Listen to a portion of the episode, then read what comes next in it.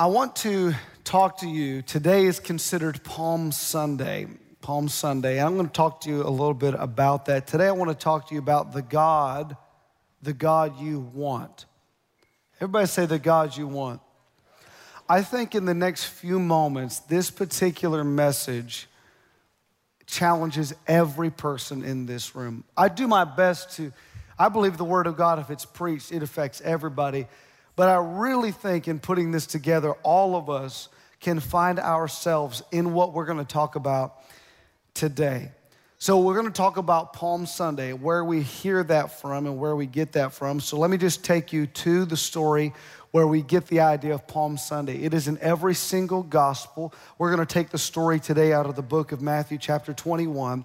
And here's the story The disciples went and did as Jesus had directed them. That's a good disciple, isn't it? Doing what Jesus said. They brought the donkey and the colt and put them on their cloaks.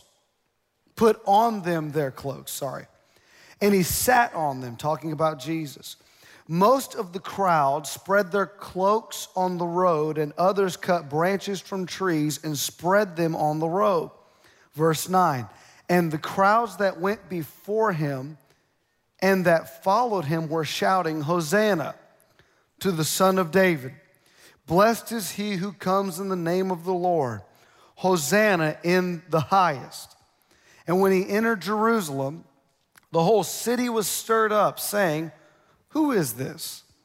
And the crowd said, This is the prophet Jesus from Nazareth of Galilee.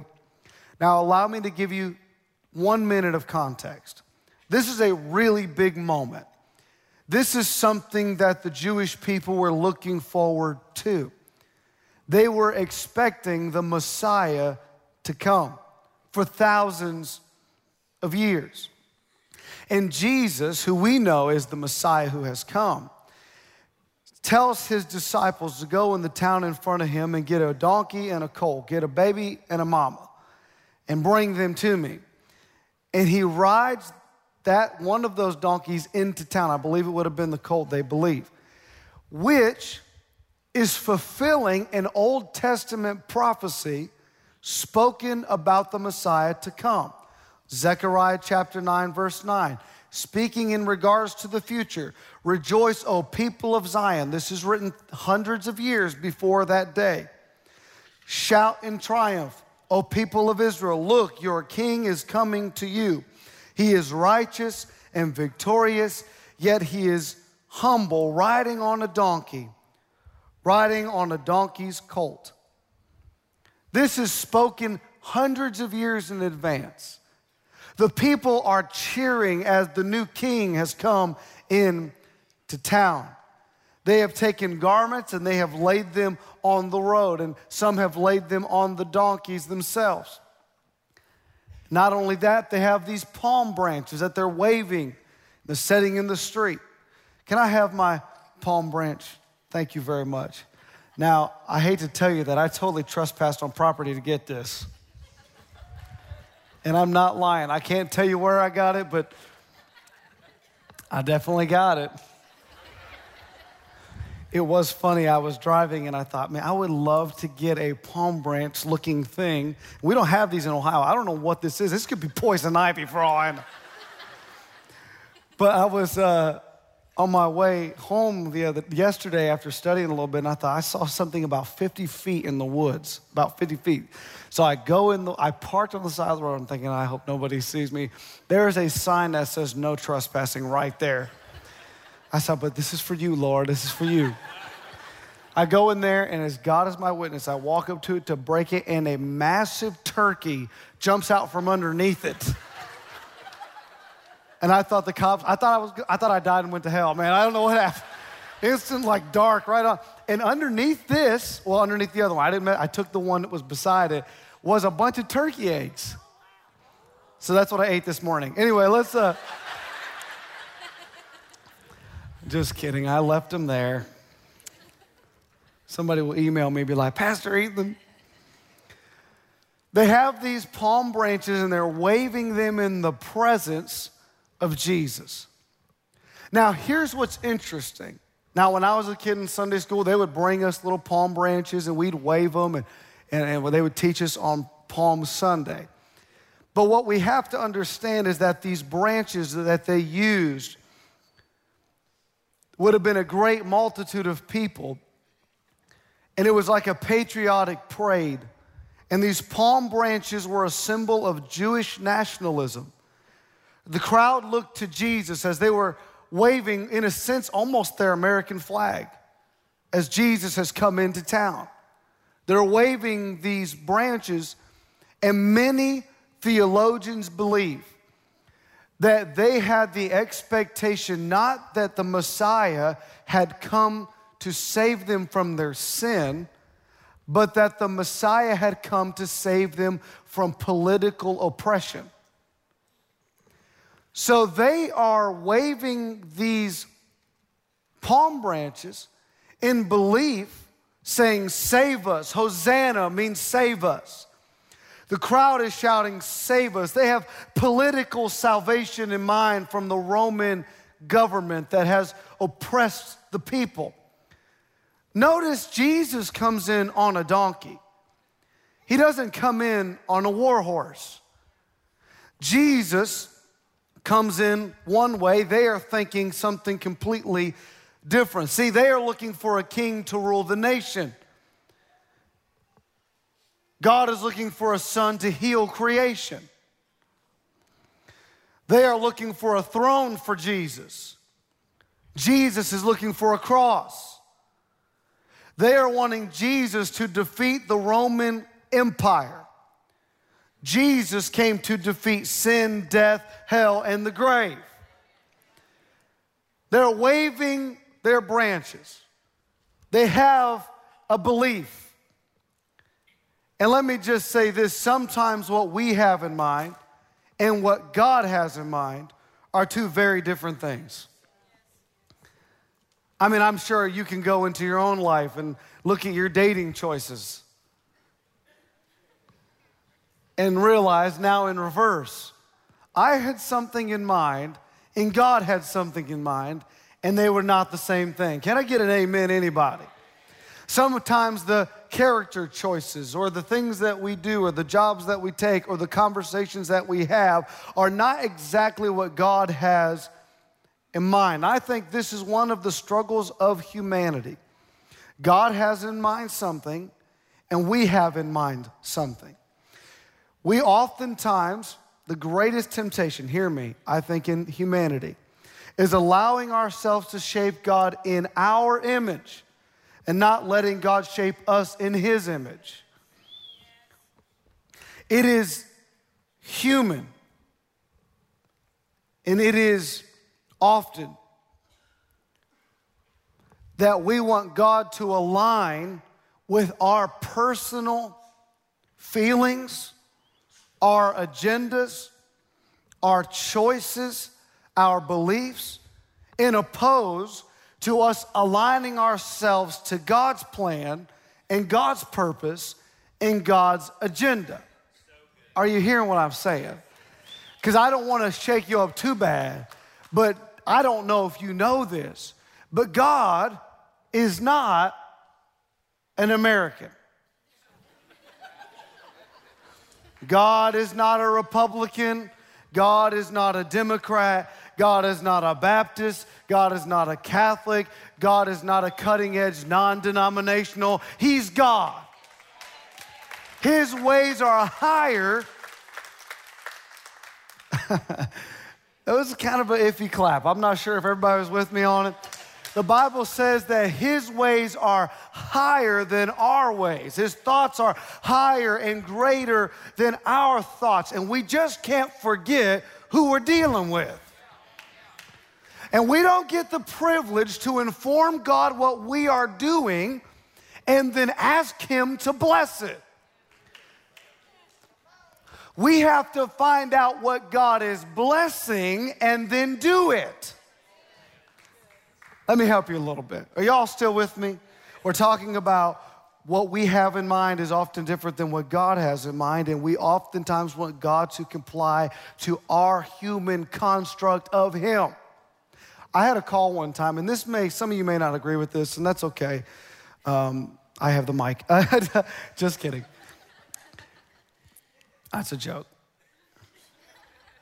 The, uh, I got a call one day from a woman who was, said she loved God, did not go to church consistently, did not give, did not serve, did not do anything, was living with her boyfriend, and they had a little bit of an addiction problem, but she loved God, she loved all this. She said she loved God. You know, talk is cheap. Your life should show that you love God. Now, we're not all perfect, right? No one has it all together. But we should know you by your fruits, right? We're all working on it. We don't judge each other. But this woman called me and she said, Pastor Ethan, I believe there are dark spirits in my house, and I need you to come and pray them out.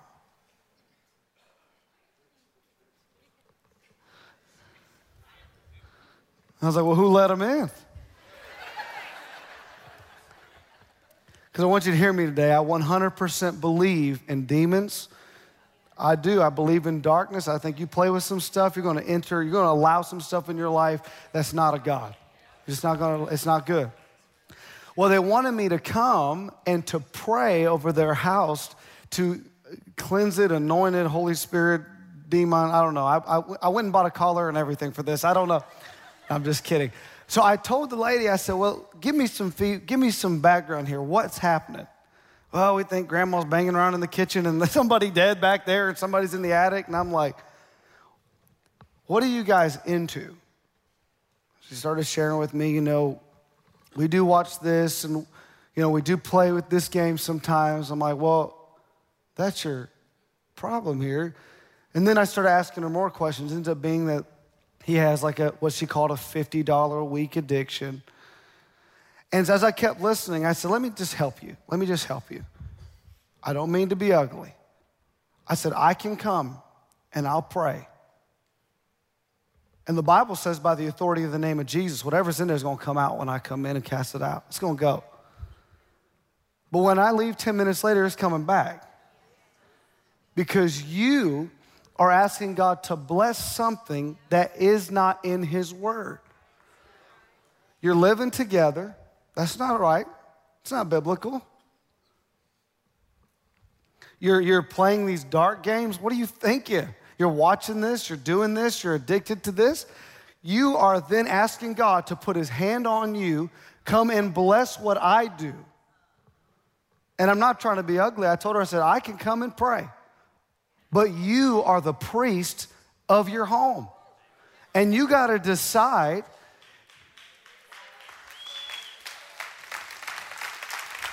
You got to decide.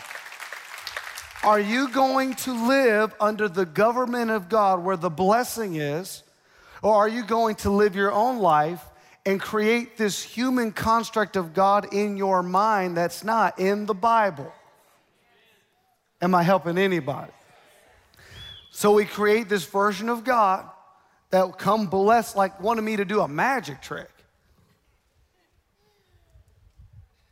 And I didn't go and pray. She decided not to let me come. Good. Because what they needed to do, and I told her this on the phone, what you need to do is you need to surrender your life to Jesus Christ. Let's start there. Let's get that house saved. And, and then when you get under the blessing of God's word, the blessing of being in fellowship with other believers, you'll watch your life change around, and whatever's in your home won't stay anyway.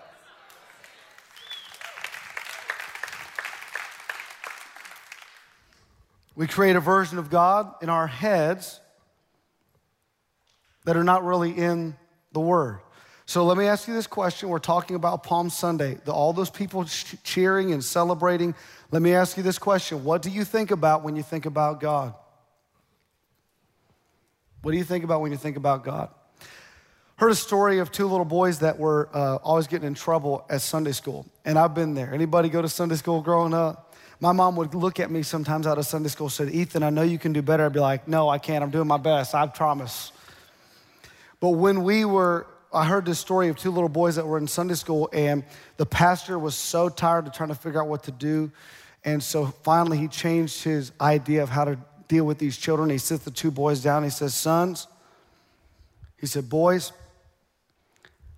where is God? The pastor's just trying to help them understand that God's in you. You don't want to violate that. You want to listen to God and you're acting bad in class. The pastor kept saying, Where is God? The two little boys just sitting there looking at the preacher and he said, One more time, where is God? And the one boy hit the other, says, We got to get out of here. God is missing and they think we did it.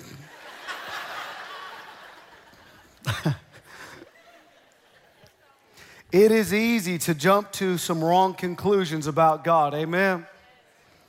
And there are three things that I'm just going to hit briefly that I think oftentimes create a perception of God in our lives. If we're not careful, these things have a way of leading us to making us think God is a certain way when He may not be that way. Okay? Number one, circumstances. They were oppressed by the Roman government. It was a deadly time. There was heavy taxation. Every child under two years old, the year Jesus was born, was hacked. It was a scary time to be alive in the time of Jesus. And circumstances can help, can oftentimes pressure us into thinking, save us. You're gonna do, pressurize us to wave our palm branches, pressurize us to say, this is how it is, right? pressurize us to believe that God is going to do something that He may not have promised. So let me say it like this Sometimes people experience hard things in life, hard situations, family setbacks, financial turmoil, physical sicknesses. And those circumstances can make you really question who God is. Am I talking to anybody? Can really make you wonder is God real? Is God present? Is God involved? Is God even around? Does God even love me? You start thinking things, and circumstances have a way of breaking, our, breaking us down and making us reevaluate if God's really there, if God really loves me, if God's really present. I shared the story on Wednesday night, and I'll share it for just a brief moment. I remember I got a phone call one day from a young family in our church I went to the hospital. When I arrived at the hospital, the mother had had a massive heart attack. She was in her early 50s. And the, as soon as I walked in, dead quiet, all the family and friends are there. And the son looks at me and says, Pastor Ethan, where is God in all of this? What do you say to that? I went in moments later.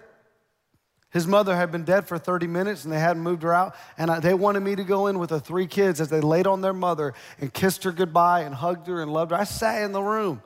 And I could have the same question Where is God in all of this?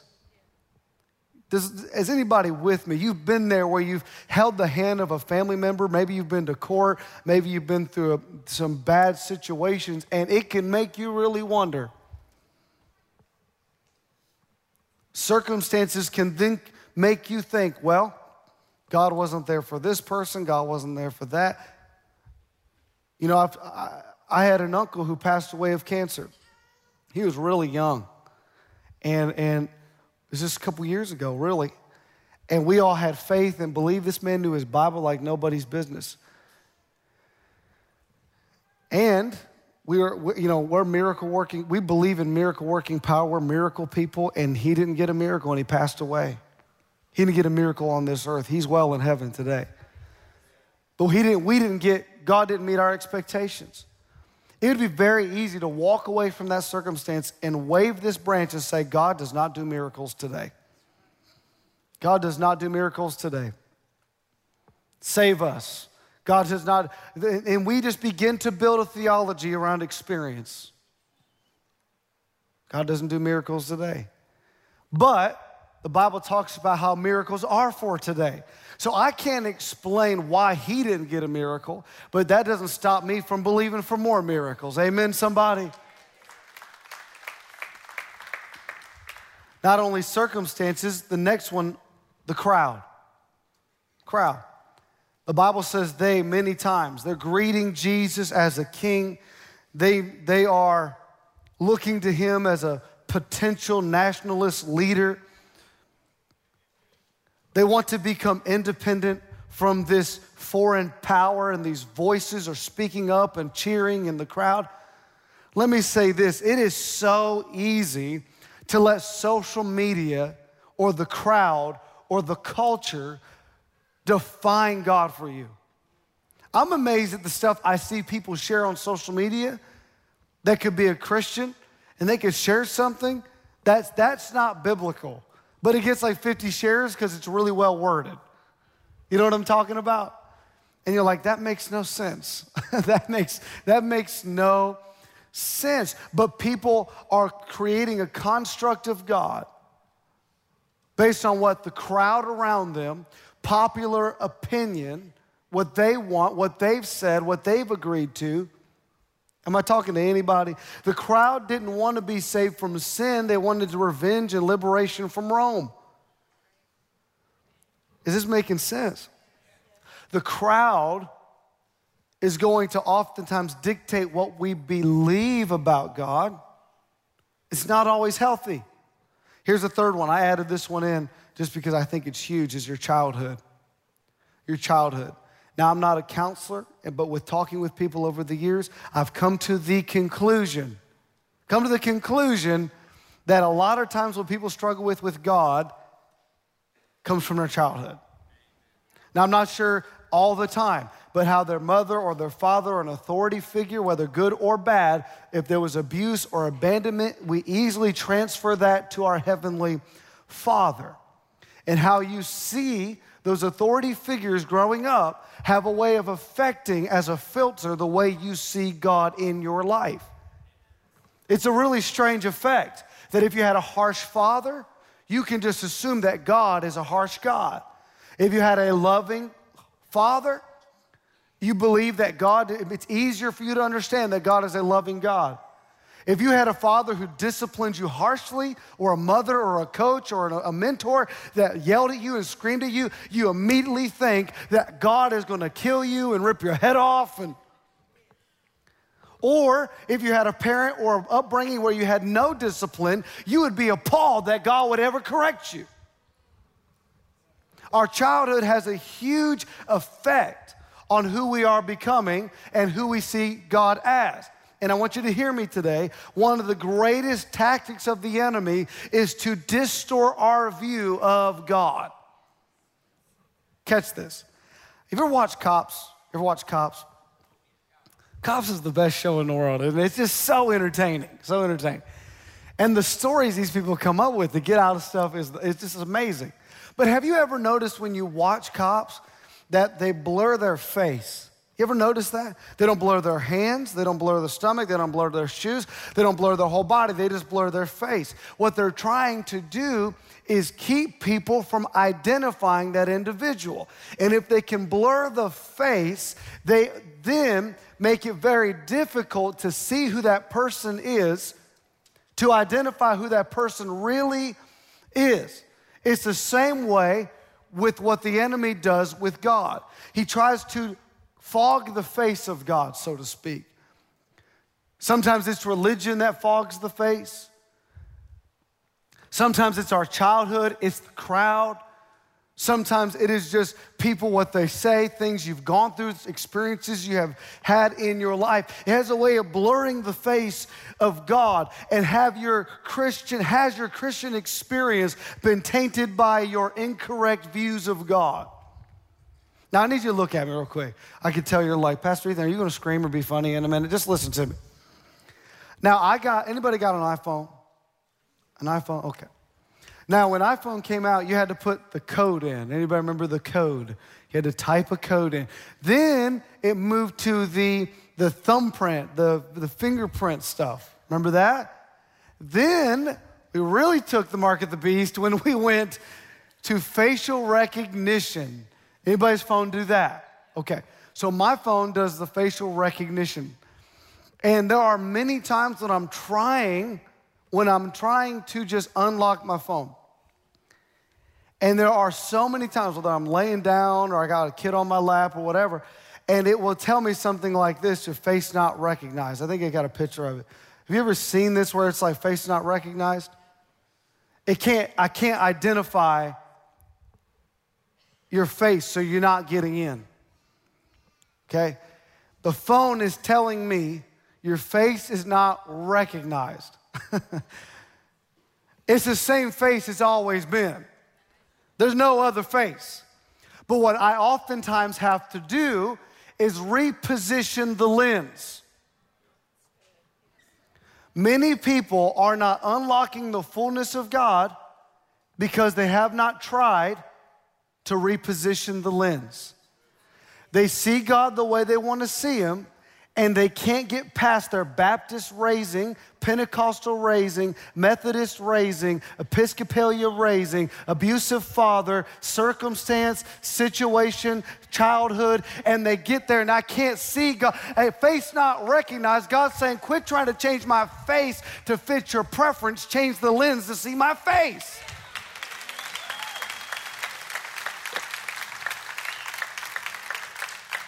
Am I helping anybody? If you can reposition your lens, you can have access to the phone. The reason many people view God as mean because their lens is mean. There are some people, I know a lawyer, he told me that he struggles that God's a God of love because he always deals with law. So he sees God as law all the time. And there's a part of God that are standards and good and great, but he has to learn his grace and truth. And he told me he struggles with seeing God correctly. Well, people could ask me, okay, I've heard all this. Great thoughts, Pastor Ethan. How do I see God right? I don't know about you, but I want to see God correctly. I don't want to see God with this, with this tainted view of experiences. I want to just know God purely and authentically for who he is. And I want to show you this Second Corinthians chapter 3 verse 18. Paul says this, "And we all with unveiled face beholding the glory of the Lord, are being transformed into the same image from one degree of glory to another. Did you see this?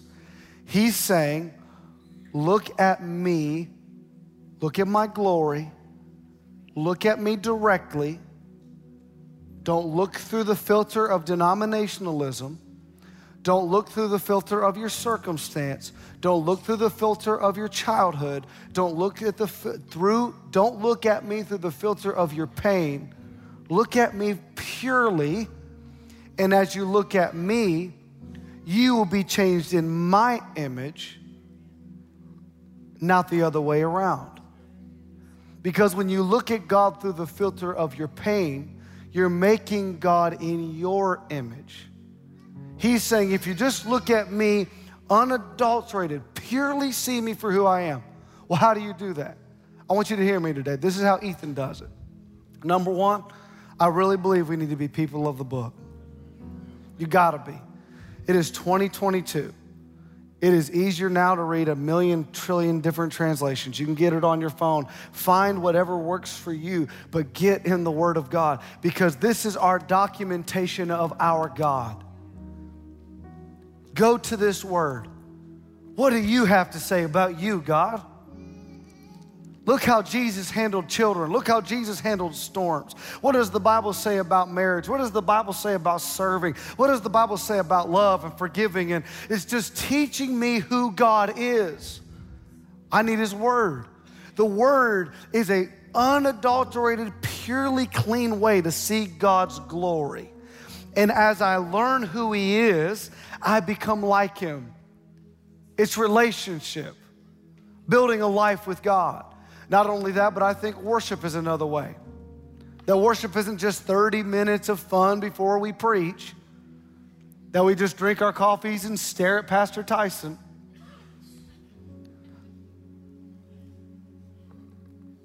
Worship is something we do.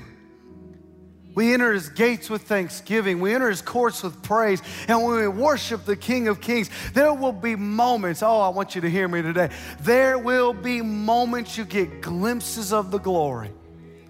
Just a glimpse of his glory. Just a glimpse of it don't happen all the time but every once in a while a tear may run down your cheek and you feel the purity of god's presence on you. And you're not worshiping to feel something. You're worshiping because he's good but every once in a while you get a glimpse of the glory and he lets you just see him for who he really is. Just yesterday i'm out of time but yesterday i came in here and studied. And before i studied I had all kinds of stuff on my mind, just like you do every day bills and people and, and, and circumstances and things I'm aware of and things I'm dealing with. And, and the first thing I did, I had a full day of studying. I came in, I turned on worship music, and I began to walk around my office. And I just began to worship God. In just a few minutes, all of a sudden, a tear begins to run. I don't cry a lot, but a tear begins to run down my face because I started getting a taste of the glory. Something I don't hear people talk about much is the taste of the glory. You won't have an affair if you keep tasting the glory. You, you, you won't run away from your problems if you just keep tasting the glory. You keep getting in His Word. You keep getting in His presence, getting in a small group, learning people, getting connected, get into a family of faith, get godly relationships, moments of prayer, talking to God, building a relationship purely, unadulterated, uncluttered relationship with Jesus. That's what I want. Because when you hear people explain the God that they think they believe in, I don't think I would serve that God either. After you hear other people explain God, like, I don't know if I would do that. This harsh, mean, angry God.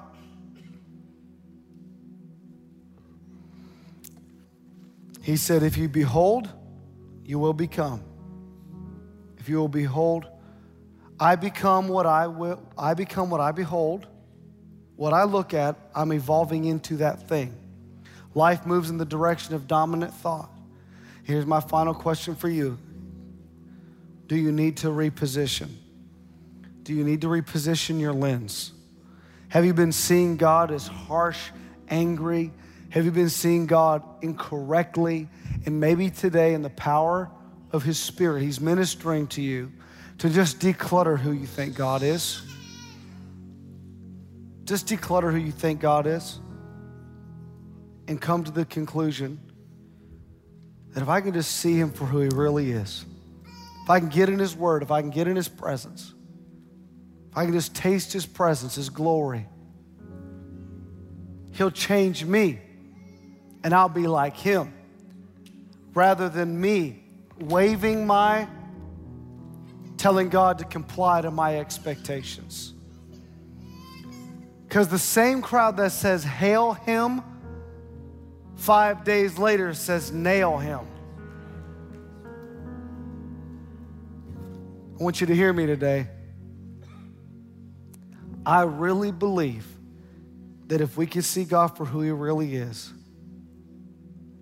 if we could really see God for who He really is, all the love, all the care, fully aware of your imperfections and your insecurities that we try to cover and impress each other with, and fully aware of that.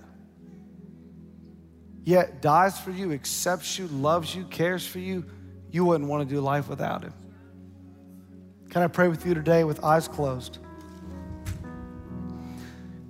If you're in the room today and you say, "Man, I just need that I need a I need a new slate clean. I want to see God for the purity of who he is." It's just not the God I want. I don't want just God that I want. I want the God that I need not a God that I want that fits my agenda. If that's you, just right where you are, say, God, help me see you more clearly for who you really are. Will you raise a hand? We're going to pray together. Thank you. Thank you. Thank you. Thank you. Maybe you're one of the hands that were raised saying, I need to know Jesus. I've been away from God. I know I need to know God. I, have I've backslidden or I have never known Jesus. He wants to know you today. He loves you, He cares for you. Father, thank you so much for loving us. Help us to see you for who you are, not through the lens of our experiences. Help us not to try to create you to be in our image, to you, for you to be the God we want. But God, be the God to us we need. Thank you for dying for us, saving us, healing us, restoring us, dying on the cross for us. And God, I pray we'll have clear thoughts. Give us a hunger for your word, a hunger for your presence, and a hunger for your spirit. In Jesus' name. If you believe it today, someone give God a big praise in the house.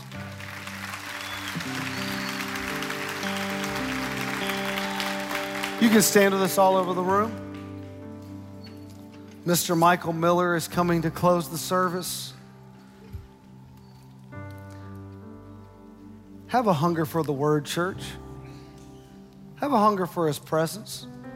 Do it at get if it's new to you, that's okay. Get a Bible app, a plan, whatever works for you. Now let's close service.